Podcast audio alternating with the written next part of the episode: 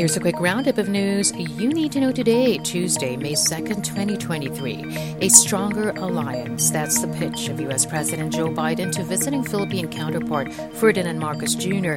during their meeting at the White House.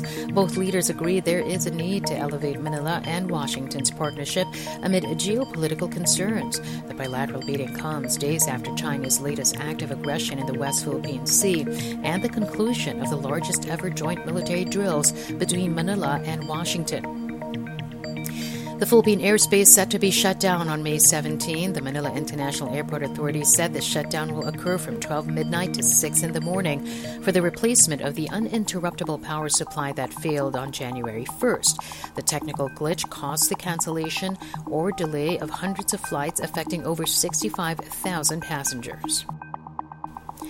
33 more Filipinos who managed to escape the conflict in Sudan set to arrive in the Philippines Tuesday. The Foreign Affairs Department also says they are awaiting the arrival of around 104 Filipinos to Egypt, the last batch who left the fighting in Sudan. The agency expects to finish repatriation efforts by next week. And Weather Bureau Pagasa raises its El Nino alert. It says forecasts now show 80% probability of El Nino developing in the June, July, August period and persisting until the first quarter of 2024. Pagasa says rain deficit will begin by the last quarter of the year and its effects will be felt by next year. And that's your latest news alert. For more stories, go to news.abs-cbn.com and iWantTFC.